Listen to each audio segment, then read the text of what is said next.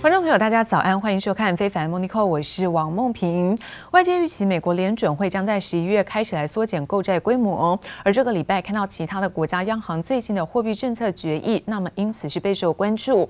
国际货币基金呢调降了在今年全球经济成长率的一个预测值之后，本周欧美公布在第三季的 GDP 等数据也将会成为市场最关注的一个焦点。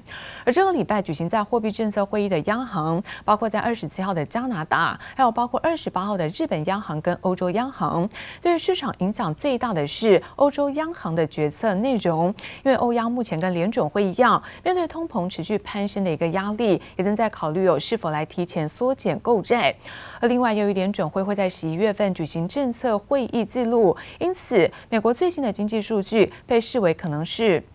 影响或被提前开始退场的重要因素。那除了看到在 GDP 之外，外界也十分关注是在美国本周公布的其他数据。其中看到在二十九号公布的九月个人支出，还有包括所得的变化，这是在个人的消费支出。那么物价指数最受到外界关注。而我们看到，在英特尔包括 Snap 的财报利空哦拖累之下，看到科技股股价比较弱势，加上在联准会主席鲍尔对于通膨是表达担忧，也表示说是时候来启动缩减购债。因此，我们看到美国股市在上周五标普五百指数从历史高点回落，连续七天的涨势呢稍微终止。我们看到在纳斯达克、费半这些跌幅呢都将近百分之一，唯独道琼是收在历史的新高位置。美股中场我们可以看到。在四大指数当中，跌多于涨，而道琼收红了将近七十三点。我们看到科技股纳斯达克跌幅在百分之零点八二，标普百指数下跌是百分之零点一一，而费城半导体跌幅超过百分之一点二的幅度。联准会主席鲍尔在国际清算银行会议中最新表示，全球供应链短缺可能导致高通膨持续到明年，甚至比预期更持久。联准会认为缩减购债时机已到，但还不到升息的时候。此番言论也影响了市场投资人情绪。尽管道琼收盘创下历史新高，收在三万五千六百七十七点，但纳斯达克指数与费半是双双下挫。It is becoming increasingly clear. That the feature of this episode that is animated price pressures, mainly the intense and widespread supply chain disruptions, will not be brief. 联准会购债进度持续成为鹰派与鸽派各分行总裁讨论焦点。周五科技股当中，电动车大厂特斯拉股价睽违九个月，站上每股九百美元大关，收在九百零九点六八美元，写下历史新高。但 Snap 对广告支出的看法谨慎，股价一度暴跌超过百分之二十。脸书、Google 母公司 Alphabet 与 Twitter 也出现下挫。I really think earnings is going to be that much of a mystery or a concern to the market. I mean, we know we're going to get out of this year with a reasonable amount of earnings growth. I think there is, though, the overriding theme of are we going to have embedded inflation? What might the Fed do about it? 苹果、亚马逊、脸书等重量级科技股将在下周陆续公布财报，也势必将左右十月最后一周多空行情表现。记者周田丽、邱文杰综合报道。 而美国的超级财报周呢，就即将登场。那市场聚焦包括在五大科技巨擘，像是在苹果、微软，还有 Google 母公司 Alphabet、亚马逊跟脸书的一个业绩表现。其中看到脸书呢将率先在明天公布业绩，那么 Google 母公司 Alphabet 财报在隔天做登场。另外，苹果会在周五公布财报。那么引领在美国股市创新高的大型科技股即将陆续发布业绩。而目前看到全球企业面临到断链的压力，也使得投资人关注哦将。关的议题，那预期苹果谈到供应链，包括市场也将观察供应链瓶颈对于在亚马逊那么年终旺季的相关业务的影响，都会牵动我称为是新一周美股走势的一个重要因素。好，我们看到在联合利华，包括在 P&G 等日常用品业者都已经先警告，那么世界各地有这个消费者会受到是日常用品涨价的一个冲击，而且这一波通膨的涨势会持续到明年底的时间。看到这一位新债券天王之称的。冈拉克认为，今年美国通膨率将会站上是百分之五，明年底前会维持将近在百分之四以上的幅度。那么，推特的共同创办人多尔西也认为，美国和全世界很快将会出现恶性通膨。同时，有在本周的数据可能显示，在美欧的经济会遭遇更多的逆风，这些都会加剧在市场有一些停滞性通膨的疑虑。我们看到，包括了美国、欧元区哦，还有包括英国跟日本这一些经济体的通膨压力持续的温，也促使在投资人大举来压注主要国家央行。那么升息的时间比原先预期可能会做提前。好，市场也预估联准会在明年底前可能会升息两码，也有可能在明年的七月或是九月份首度升息。You know, the CPI at 5.4, and if we want to use the 10-year Treasury, it's not even at 1.4.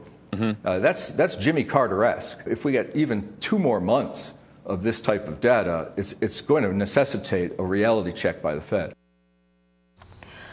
好，我们看到这个是在多尔西有在推文指出，那恶性通膨将会改变呢所有的事情，而目前也正在发生当中。随后他又在另外一则的推文上表示说，恶性通膨很快会在美国发生呢，然后呢会在全世界发生。那多尔西发表上述的言论时间点，也刚好是在美国九月份消费者物价指数，那么年增百分之五点四，创下是一九九一年一月以来的新高。同时看到全球最大的食品商雀巢在上半年已经针对在全球产品售价，那么平均呢是调涨将近百分之一点三，包括奶制品，包括在冰淇淋售价，平均呢上涨幅度都有将近百分之三点五。我们看到瓶装水呢也上涨了百分之一点六，那不排除明年会再度发动涨价。不过在美国财长耶伦还是坚称，供应链的瓶颈导致的通膨是暂时性，并且预期在通膨率，那么明年下半年会恢复正常。同时强调，美国并没有失去对于通膨的控制。住，而美国总统拜登和中国国家主席习近平在美中两国领袖，那预计在年底之前有机会能够来做视讯的会面。来自于在路透社最新说法，可能会定在十一月初。而最近看到美中的紧张气氛依旧是剑拔弩张。而拜登最新在美国的有线电视新闻网，那么 CNN 的节目上明确承诺说，如果中国武力犯台，那美国呢是会来保卫台湾。而这也是美国政府那么首度打破模糊，表达这么样。明确的政治立场。路透社才披露，白宫正在安排让美国总统拜登和中国国家主席习近平在十一月初举行视讯峰会。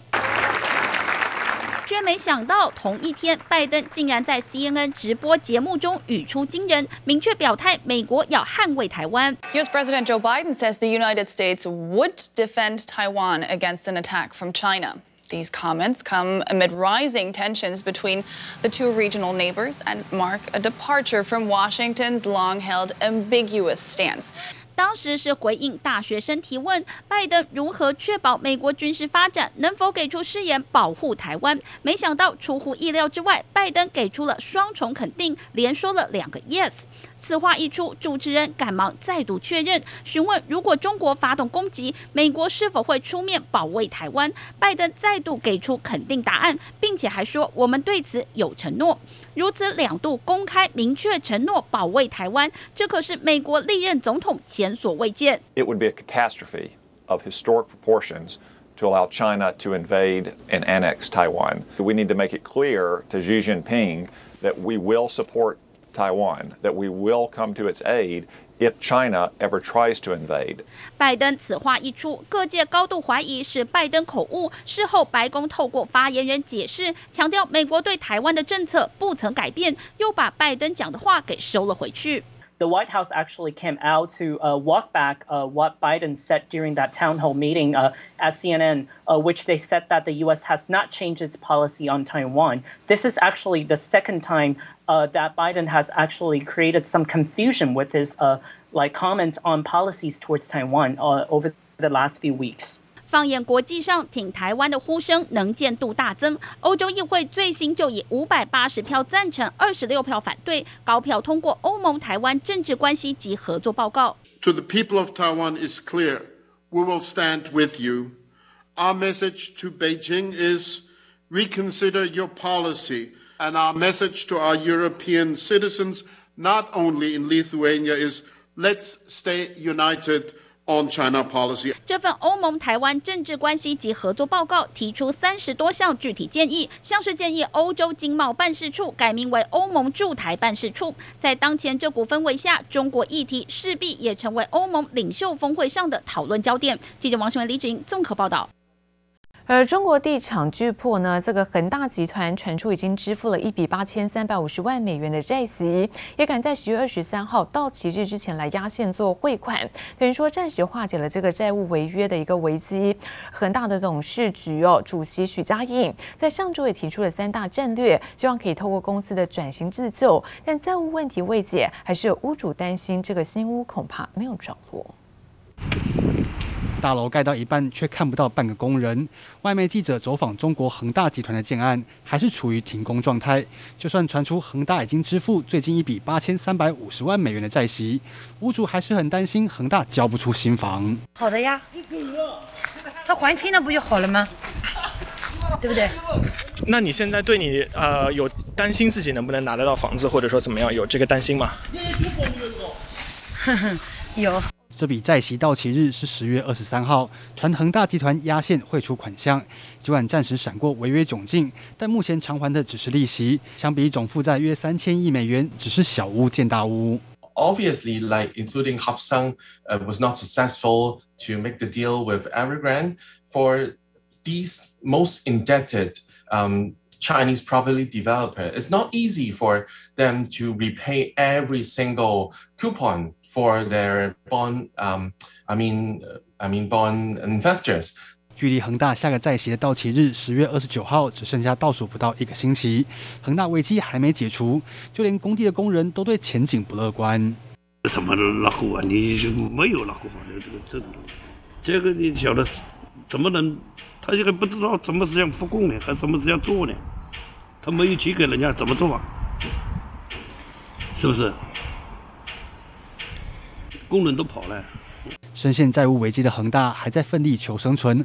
恒大董事局主席许家印最新宣布了自救三大战略，包括复工复产保交楼，今后全部改成现楼销售，还喊出十年内要从房地产业转型到新能源汽车产业，地图转型振作。接连部来婉君综合报道。而恒大创办人许家印呢，日前在恒大集团的一个复工复产的这个专题会上，也宣布说，这个风险自救有三大策略，其中一是坚定不移，那么全力以赴来实现复工跟复产保交楼；而第二看到是全面来实施哦，是现楼的一个销售，大幅度减少房地产开发建设规模；而第三只是在十年之内达成是有在房地产业向新能源汽车产业的一个转型等等。而在创办人喊话之后。恒大呢，最近看到动作频频，不止在宽限期内成功支付了一笔八千三百五十万美元的债息。那昨天也透过在官方的微博公众号表示说，要全力来落实政府的保交楼的要求。那公司现在包括在深圳跟东莞等六地哦，大约有十多个房地产的项目，有一个复工复产正在有序的进行当中。那其中在深圳的恒大城市之光，还有在江门恒大全都等等这些项目都已经进入到了一个室内。装潢的阶段将会陆续向屋主来交付，也就是说信心喊话，这个意味是相当的明显。好，另外则是看到在美国的白宫首席的防疫顾问佛奇，那终于表示说可能会在十一月上旬呢开始为五岁到十一岁的儿童来施打是 COVID-19 的疫苗。根据在佛奇预测的时间表，而这个年龄段的儿童有机会在年底前是完整接种两剂疫苗。So if all goes well and we get the regulatory approval and the recommendation from the CDC, it's entirely possible, if not very likely, that vaccines will be available for children from 5 to 11 within the first week or two of November. 好，佛气指出，目前在美国食品药物管理局 FDA，那么正在审查是辉瑞跟 BNT 提出针对在幼童两剂的 COVID-19 疫苗的一个授权申请。紧接着看到 CDC 的顾问小组会在下周呢是做出一个最终的决定。那一旦说针对在五岁到十一岁的两剂辉瑞疫苗的呃这个批准，大约是有两千八百万名的儿童将会有资格来接种是美国首款。那么针对在幼童的疫苗，同时在英国的新冠病例呢，现在因为变种病毒 Delta 来袭之下而激增，美国官员呢也表示哦，正在密切关注最新的发展。而随着现在北半球进入到冬天，那么全球疫情也面临到反扑的威胁，尤其现在要出现比 Delta 变异株传染力还要更高的亚系变异株，而现在在英国肆虐，造成了单日有四万多例的一个确诊。而此外，看到中国呢，因为自驾旅行团延伸的交叉感染，目前已经在多个省市那酿出大约有三十例的本土个案。拉起防线，大规模清扫，Delta 病毒再突变的新型 AY 四点二变异株陆续在国际间现踪，让英国过去一周突破三十三万人染疫，创自七月以来单周最高纪录。加上北半球进入冬季，恐面临疫情反扑。俄罗斯同样单日狂增三万七千多例确诊，千人死亡，连创五日新高。当局直接下令关闭全国工作场所，封闭首都莫斯科。